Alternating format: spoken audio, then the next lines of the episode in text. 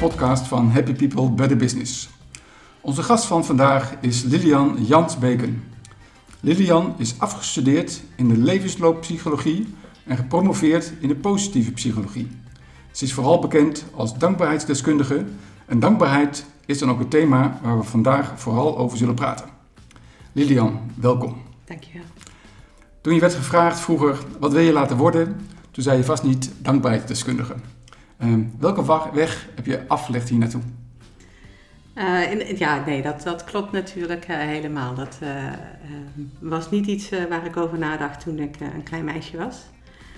Maar als ik nu terugkijk, het, het vertellen over iets, mensen iets bijbrengen, mensen iets leren, mensen ergens van op de hoogte brengen, dat zat er toch al heel vroeg in. Um, want ik zie mezelf nog zitten als klein meisje voor de trap met de beren en de poppen op de tredes. En dan op mijn oranje typemachine maakte ik uh, rekenboekjes en zo. En dan legde ik uit hoe dat uh, allemaal moest op die leeftijd. Dus dat, wat dat betreft zat dat er wel in. Maar nee, uiteindelijk vond ik school zelfs helemaal niet leuk. Ik heb het gymnasium gevolgd, maar niet afgemaakt. En ben daarna terechtgekomen in 12 ambachten, 13 ongelukken. Ik heb echt van alles gedaan, van eieren inpakken tot klantenservice en een heleboel ertussenin. Um, maar uiteindelijk ben ik vrachtwagenchauffeur geworden en heb oh. um, internationaal gereden uh, toen ik naar Limburg woonde. Um, en op een gegeven moment kwam ik mijn tweede echtgenoot tegen. En daarvoor verhuisde ik naar Noord-Holland. Um, en ik, ik, kwam hier in de nachtdistributie terecht. Uh, dan breng je dus s'nachts allerlei spelletjes rond. Uh, en uh, op een avond, Jaap ging wel vaker met me mee. En op een avond reden wij door de nacht. Ehm, we kenden elkaar nog niet zo lang en we spraken over wat vond je van school en dat soort dingen. Nou, ik zeg, ik vond er helemaal niks aan. Ben voortijdig van school gegaan, maar kon wel goed leren. Want ik zat op het gymnasium en dat ging eigenlijk vrij goed. En het was even stil en toen zegt hij tegen me van, ja, maar waarom ga jij niet studeren? Um, ik zorg wel voor het inkomen. Hoef je hier geen zorgen over te maken. Jij gaat gewoon uh, op zoek naar een universiteit en dan ga je leren. Nou, ik heb er toen heel hard om gelachen. Maar hij heeft mij die avond uh, toch wel een, ja, een zaadje geplant wat is gaan groeien. En inderdaad, een aantal jaren later met wat uh, omwegen ben ik bij de Open Universiteit uh, begonnen um, en uh, daar volgde ik de opleiding psychologie. Um, en na een aantal jaren, zo tegen de master, ik moest een afstudeervariant uitkiezen. Um, je had klinische psychologie, gezondheidspsychologie, levenslooppsychologie, was nieuw in die tijd. En ik zit een beetje zo te reflecteren op een middagje. En in één keer dacht ik terug aan die avond dat Jaap zei van, eh, goh, jij gaat studeren, dan zorg ik voor het inkomen. En dat was een moment waarop ik besefte dat door zijn aflaat, niet aflatende inzet van de afgelopen jaren, uh, ik dus een hele nieuwe carrière switch had kunnen maken, uh, de mogelijkheid had, mogelijkheid had gekregen om te kunnen studeren en te mogen studeren zonder ook maar enige beperking. Want uh, zelfs als ik een deadline had, deed hij nog de afwas en zo. En, uh, uh, alles om mij maar geen strobreedte in de weg te leggen. En dat, mm, ja, dat vervulde mij met dankbaarheid op dat moment. En dat was een heel fijn gevoel en het, een heel emotioneel gevoel. En het was, ja, ik vond het oh, wat fijn, weet je wel. En, maar ja, goed, je bent dus ook aan het studeren en je denkt van, jee, wat is dit? En oh, dit is dankbaarheid. En uh, god, wat weten we daar eigenlijk over? En zo is mijn interesse in dankbaarheid wel ontstaan op dat moment. Um, tijdens mijn master uh, vroeg eh, professor Nelly Jacobs ook aan mij van, zou je willen promoveren? En ik had eigenlijk al ja gezegd voordat ik wist wat het inhield. Um, en na mijn afstuderen als levenslooppsycholoog ben ik dus inderdaad begonnen aan uh, mijn promotieonderzoek uh, naar dankbaarheid en psychische gezondheid. Um, en dat heb ik vorig jaar afgesloten met mijn dokterstitel. Maar het onderwerp laat me niet los en ik uh, doe nog steeds onderzoek naar dankbaarheid. En ik geef lezingen, schrijf boeken. Wat leuk. En ik vertel er graag over. Fijn dat je dan hier bent. Uh, dus ook op basis van een heel persoonlijk tintje uh, is het uh, gekomen. Ja, zeker. Tintje, tint. Ja. Um, als we dan over dankbaarheid hebben, waar hebben we het dan precies over? Wat, waar moeten we aan denken als we het over het begrip dankbaarheid hebben? Nou, dankbaarheid is een emotie. Um, het is een emotie die ontstaat als je uh, beseft dat je iets hebt gekregen van iemand. Uh, en dat kan van, van materiële zaken zijn tot uh, hulp, ondersteuning, maakt niet uit. Ehm, maar zodra je echt beseft, hè, op het moment dat ik besefte dat, dat Jaap al die tijd voor mij zo hard gewerkt had, ehm, ja, dat, dat vervulde me op dat moment echt met dankbaarheid. Um, dankbaarheid is een positieve emotie, dat staat tegenover negatieve emoties.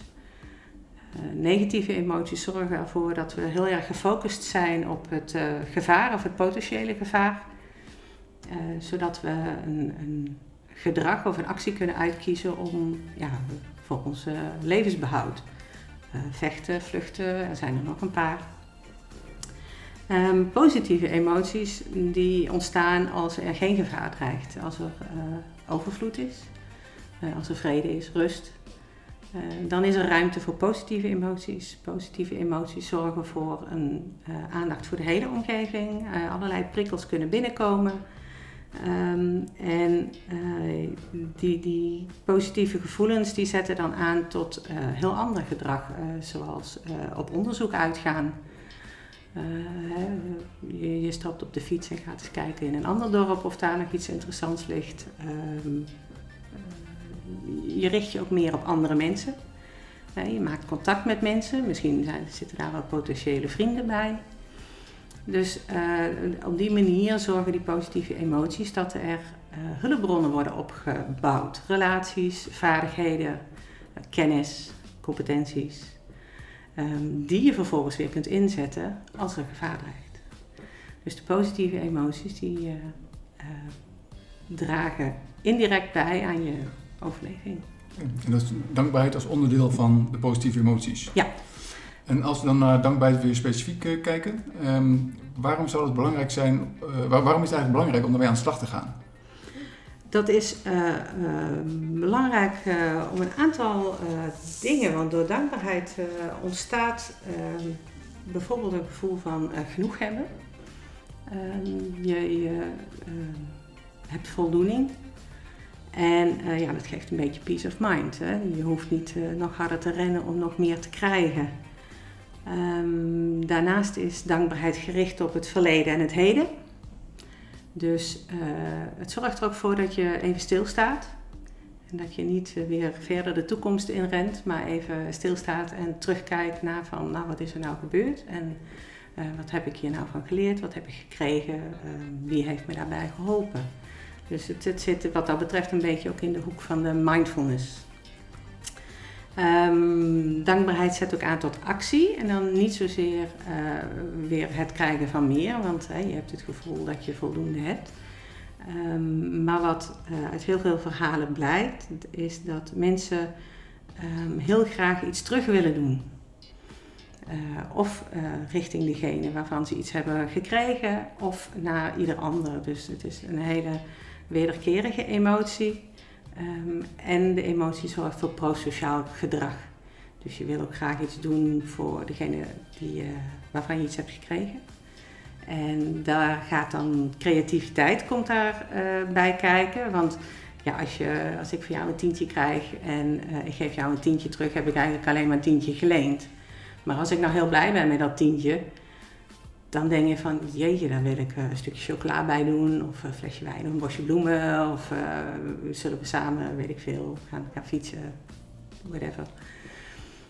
Dus er komt creativiteit aan te pas om te zien of, uh, of je iets terug kunt doen. En dat, ja, dat is een wisselwerking die blijft, want als ik weer iets voor jou doe, dan wil jij weer iets voor mij doen. Dat, hiermee ontstaan dus uh, hele stevige relaties. Okay. Daarom is dankbaarheid ook in uh, romantische relaties uh, best belangrijk. Maar ook op het werk kan dit van belang zijn. Ja, want als we het daarover hebben, vanuit het Happiness Bureau kijken we natuurlijk vooral naar gelukkig werken ja. dus bij organisaties. Um, waarom is het voor organisaties dan van belang om aandacht te besteden aan dankbaarheid?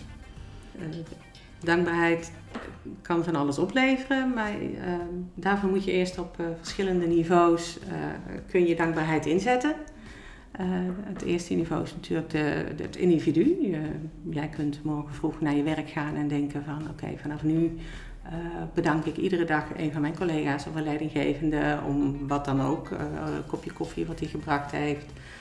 iemand die een dossier heeft meegebracht, medeleven, meewerken, meedenken. Um, en, en, emoties zijn uh, besmettelijk, dus op die manier kun je misschien iets in gang zetten in je eigen omgeving als je dat zou willen. Dus uh, als, als individu kun je al iets uh, in gang zetten. Um, ga je kijken naar een team bijvoorbeeld, dan kun je uh, bijvoorbeeld afspreken als je een wekelijkse of maandelijkse vergadering hebt, om de vergadering te beginnen met een rondje van waar was jij nou de afgelopen week of de afgelopen maand? Uh, dankbaar voor op het werk? Uh, wie was je dankbaar en waarom? Uh, als je, dus kun je een vast rondje van maken. Um, wat dat dan bijvoorbeeld oplevert, is dat mensen, als ze weten dat ze de volgende keer weer iets moeten zeggen, dat ze in de tussenliggende periode daar al over na gaan denken en misschien ook in actie komen. Een andere hele leuke manier vind ik zelf de dankbaarheidsmuur. Uh, je kunt met post-it notes uh, mensen vragen op te schrijven uh, waar ze dankbaar voor zijn. Dat mag anoniem, daar mag de naam onder. Die plak je dan op een muur in de kantine of iets dergelijks. Um, en, en, ja, dat, dat verzamelt zich dan en daar kun je dan naar kijken en misschien wat inspiratie op doen waar jouw collega's en je leidinggevenden dankbaar voor zijn. Het zijn mooie voorbeelden. Um, wat wij zien is dat er zeker vaak enthousiasme is om met een onderwerp als bijvoorbeeld dankbaarheid of andere onderwerpen aan de slag te gaan. Maar dat het ook lastig eh, blijkt om dat structureel in de organisatie uh, in te bedden. Mm -hmm. um, als je dan naar dankbaarheid kijkt, hoe zie jij dat je daar zeg maar, structureel mee aan de slag zou kunnen in de organisatie? Dat, dat zou je kunnen doen op basis van het Johari-venster. En uh, dan duid ik op het Johari-venster met onbewust onbekwaam, bewust onbekwaam, bewust bekwaam en onbewust bekwaam. Um, als je dat relateert aan dankbaarheid, dan he, onbewust onbekwaam is, uh, ja, je, je, denkt niet na over dankbaarheid en het is, speelt totaal geen rol. Um, waar ik wat probeer te doen is in het stukje bewust onbekwaam. En dat is mensen de aandacht vestigen op dankbaarheid en wat dankbaarheid voor je kan betekenen. Als je dan uh, denkt van ik wil aan de slag, ik wil, ik wil met dankbaarheid, uh, daar wil ik wat mee. Ik wil daar ook uh, positieve uh, resultaten mee behalen. Dan kun je als organisatie je medewerkers bijvoorbeeld helpen door ervoor te zorgen dat dankbaarheid regelmatig voorbij komt. misschien heb je een corporate website waar mensen op inloggen, s ochtends, waarop je quotes of berichtjes kunt posten. Misschien heb je een nieuwsbrief uh, waarin je iedere keer uh, een klein interview met een medewerker kunt zetten. Um, wat kun je anders nog doen? Uh, je kunt bijvoorbeeld kaartjes beschikbaar stellen bij de koffiehoek, waarop alvast bedankt staat. Waarop mensen kunnen, ja, die kunnen ze pakken en gebruiken voor dat af te geven aan hun collega's.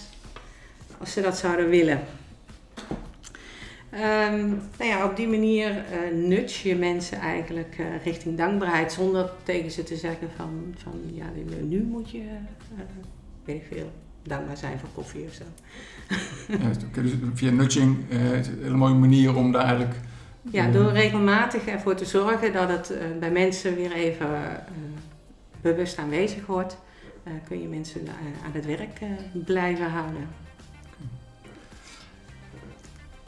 Heb jij toevallig voorbeelden van organisaties die al aan de slag zijn met dankbaarheid, of aan de slag zijn geweest met dankbaarheid? En weet je ook wat het voor hen heeft opgeleverd? Um, in Nederland weet ik dat niet. Um, mochten die er zijn, dan hoor ik daar graag over. Uh, maar ik heb wel een aantal collega's in het buitenland die uh, heel actief bezig zijn met dankbaarheid uh, op het werk. En daarvan wordt wel gezegd dat deze organisaties die zijn oprecht uh, begaan met, het, uh, met hun medewerkers. Ze willen daar echt iets, uh, een, een, mooie omgeving creëren. dankbaarheid wordt daar ook onderdeel gemaakt van leiderschap. leiderschap omvat vijf gedragingen. Dat is hulp vragen, hulp geven, excuses maken, complimenten geven en dankbaarheid tonen. Um, en, um, want het blijkt uit onderzoek dat uh, gewaardeerd worden op je werk nog belangrijker is dan een financiële beloning uh, die tegenover het werk staat. Dus dankbaarheid wordt daar echt als ja, leiderschapsonderdeel geïntegreerd. Um, er is in dergelijke organisaties ook echt meer intentie om dankbaar te zijn. Er wordt dus bijvoorbeeld met kaartjes, wat ik net al zei, uh, beschikbaar gesteld. Dus het, het wordt uh, medewerkers ook wat makkelijker gemaakt om aan de slag te gaan. En er is aandacht voor dankbaarheid voor grote successen, kleine successen, maar ook voor mislukkingen. want daar kun je van leren met z'n allen. we maken allemaal fouten. en als we daar gewoon wat van kunnen leren, kun je daar ook dankbaar voor zijn. Nou, wat, uh, wat het oplevert is dat medewerkers zeggen dat ze zich rustiger voelen. Uh, ze voelen zich meer verbonden met uh, hun collega's. Um, en, en onderzoek toont het ook aan. Hè? Dus daar waar meer aandacht is voor dankbaarheid op het werk, er is meer werktevredenheid. mensen zijn meer betrokken bij het werk. Ze presteren vaak wat beter. Ze vertonen prosociaal gedrag. En het, uh, is beter organisatieburgerschap. De organizational citizenship behavior. en dat houdt in dat mensen um, meer doen dan op hun functie-eisen staan. willen zich inzetten voor collega's en voor de organisatie. Um, onderzoek toont aan dat mensen minder stress ervaren en minder symptomen laten zien van burn-out. Dus het, het, het levert uh, op allerlei niveaus, uh, kan het behoorlijk wat opleveren. En mensen die zich, ja, ze lijken zich beter psychisch in hun vel te voelen. Dat is mooi. mooie voorbeelden, ook mooie resultaten. Vanuit het Happiness Bureau meten wij bij veel organisaties het werkgeluk van medewerkers. Um, en de eerlijkheid gebied mij te zeggen, daar zit geen dankbaarheid bij. Dus wij meten geen dankbaarheid. Um, vind jij dat wij dat wel zouden moeten doen? En hoe zou je dankbaarheid dan kunnen meten? Nou ja, daar kan ik alleen maar volmondig ja op zeggen natuurlijk. Um, wat ik al zei, gewaardeerd worden is een van de belangrijkste uh, onderdelen van werkgeluk voor mensen. Dus ja, ik vind zeker dat dankbaarheid opgenomen moet worden in de vragenlijst. Uh, hoe doe je dat? Nou ja, uh, psychologisch onderzoek, uh, tevredenheidsonderzoek, het gaat allemaal met vragen.